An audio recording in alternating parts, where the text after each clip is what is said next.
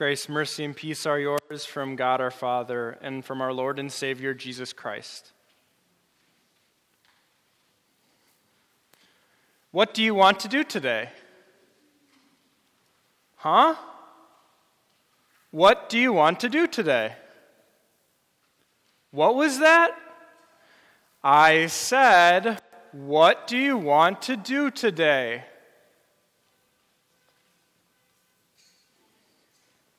If you have ever experienced a situation like that where one person can't hear another person, you know just how frustrating it can be. Maybe you're at a concert, maybe you're in a crowded marketplace, or maybe you just are speaking to someone who hasn't turned on their hearing aids yet for the day. Either way, these situations are so frustrating because it's difficult to have meaningful communication when one person can't hear the other person. It can get so frustrating that eventually either the listener or the speaker, or maybe both people, just stop attempting to hear each other. In our lesson for this morning, Jesus met a man who could not hear and could not speak. No doubt this man had, had had his fair share of frustrating situations because he wasn't able to hear or speak properly. His ears were stopped up and his tongue was tied. Jesus needs only one word to change everything Ephphatha, be opened. With this word, Jesus opens the ears of a deaf man, and he opens the ears of our spiritually deaf hearts. As our lesson begins, Jesus travels to the Decapolis, a series of 10 cities located east and southeast of the, of the Sea of Galilee. This land is outside of the typical bounds of Israel, and Jesus hasn't spent a lot of time here. But regardless, people have still heard about him. A crowd gathers, and they bring to Jesus a man who is deaf and mute, so that Jesus can place his hand on the man to heal him. This crowd was already clearly in awe of Jesus. Who was Jesus of Nazareth? Sort of an irrelevant question. He could heal people, he was able to do things that no one else could. He didn't need any medicine or special tactics or tricks. Jesus would put his hand on someone, and immediately they would be healed. It's kind of unclear from the story whether or not this man who is deaf and mute really understood what was happening to him. Did he understand that the crowd was bringing him to Jesus because Jesus was a healer? Or was he just sort of getting carried along by a crowd? Regardless of what this man thought, Jesus took him and he pulled him aside. We've already read the end of the account, so it seems strange that Jesus doesn't immediately heal the man. Jesus had performed many miracles in public. He had healed people in crowds before. But in this instance, Jesus begins by pulling the man aside privately. Maybe you can relate to this experience. You're in a group text message chain or an email chain, something to that effect, and one person finds out that it's your birthday, so they type in happy birthday. And then immediately after that, you get swarmed with other quickly typed in birthday wishes. Maybe you feel loved by that mass of birthday wishes, but if you're anything like me, just receiving one personalized birthday wish is far more meaningful than getting a whole slew of hastily typed in happy birthdays by people who clearly forgot that it was my birthday. Jesus' interaction with this man is like one big, personalized happy birthday. Jesus uses a series of sign language, basically, these nonverbal gestures to communicate with this man who couldn't hear words. Jesus begins his gesture by taking his fingers and placing them into the ears of the man who is deaf. Seems very, very strange to us, but for this man, it communicated that Jesus was going to do something about his hearing problem. Then Jesus spit, and then Jesus took his finger and touched the man's tongue. To our 21st century germ conscious ears, this sounds particularly gross and disgusting. But for this man, it helped communicate that Jesus was going to fix his speaking problem. It wasn't just some gross gesture, instead, it was a sign of respect. Jesus respected this man enough to first communicate what was going to happen, and then he healed the man.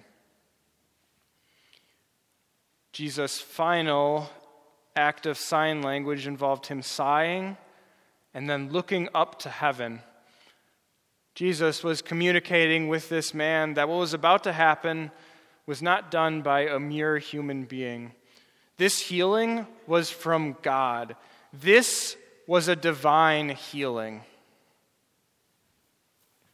And then Jesus spoke just one word, Ephphatha, be opened. And immediately the man's ears were opened and his tongue was freed. First words are very important to us. You might not remember your first words, but I'm sure that your parents do. And no first word may have been more impactful than Ephphatha, probably the first word this man had ever heard. His ears were now open. Now he was free. Now he wouldn't have to endure all of those situations of complicated speech. Even though Jesus had pulled this man away privately, a crowd had still managed to form around him and around this man. This crowd was amazed by Jesus' actions, and they immediately began to tell other people what had happened. Jesus commanded these people not to say a word, but the more he commanded them, the more they continued to share about the miraculous healing that he had performed. This crowd was completely in awe of the power of Jesus of Nazareth. About him, they said, He has done everything well. Jesus has done everything well in our lives. He comes to us personally and intimately to heal our deafness and our muteness. He doesn't want us to live in a state of frustrated communication, like people who haven't replaced the batteries in their hearing aids. Those frustrated situations, they lead only to despair. But Jesus has something better for us in mind. But we need more than a Jesus who just heals us physically. We need a Jesus who opens up our deaf hearts and souls. It's clear from the Bible that Jesus has the ability to heal any physical ailment. The Bible contains account after account after account of Jesus going out and healing people of various physical ailments. When we look at Jesus' ability to heal any physical ailment, we might be tempted to compare it to our own lives. We have lives that are filled with weakness and trials and suffering. We might look at these two situations and wonder how everything is being done well when God still allows us to suffer today. Wouldn't doing everything well involve Jesus healing his people physically so that they could go out and better communicate what he has done for them? When we look at our own pain and suffering and hurts, we might question how is God doing this well? Our lives are filled with pain. We're crushed when a loved one passes away. Our lives are filled with broken and fractured relationships with the people that we love most. We're constantly praying, we're constantly reading God's Word, we're attending church and Bible study Yet lives of unbelievers just seem to be filled with so much more success. When we look at our pain and hardships, we might start to ask questions like that. Ask questions like, why is God having me needlessly suffer? How is God doing everything well today? When we ask those questions, we are doubting God we are doubting God and his promises, promises that he's made to us, such as from Romans chapter 8. And we know that in all things, God works for the good of those who love him. When we ask these questions, we're doubting God. We're breaking the first commandment, and we're disregarding God's word.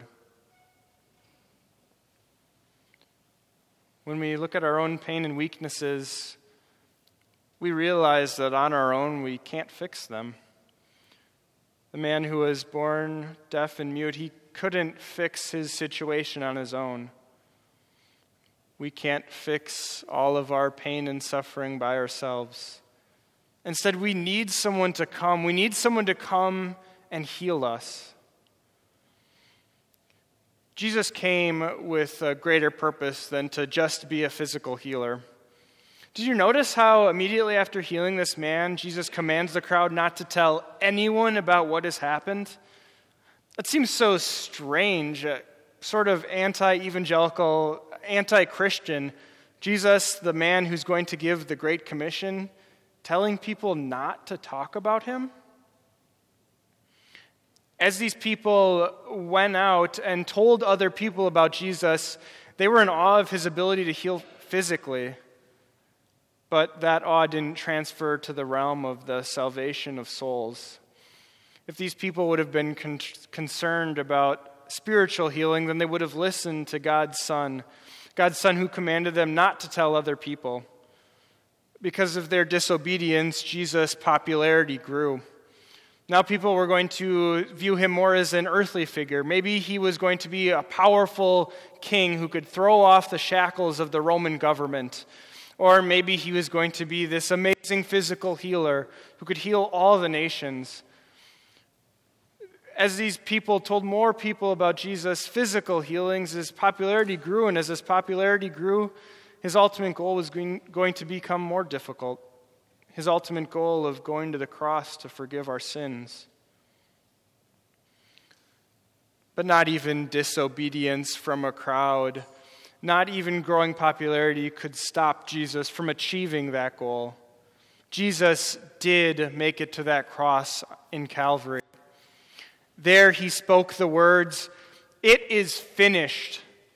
A spiritual ephphatha, a spiritual be opened through his sacrifice on the cross, Jesus opens up our hearts, and the Holy Spirit sa- fills us with saving faith that comes from knowing Jesus as our Savior, a Savior who has paid for each and every one of our sins, forgiven us even those times when we have doubted God and his promises.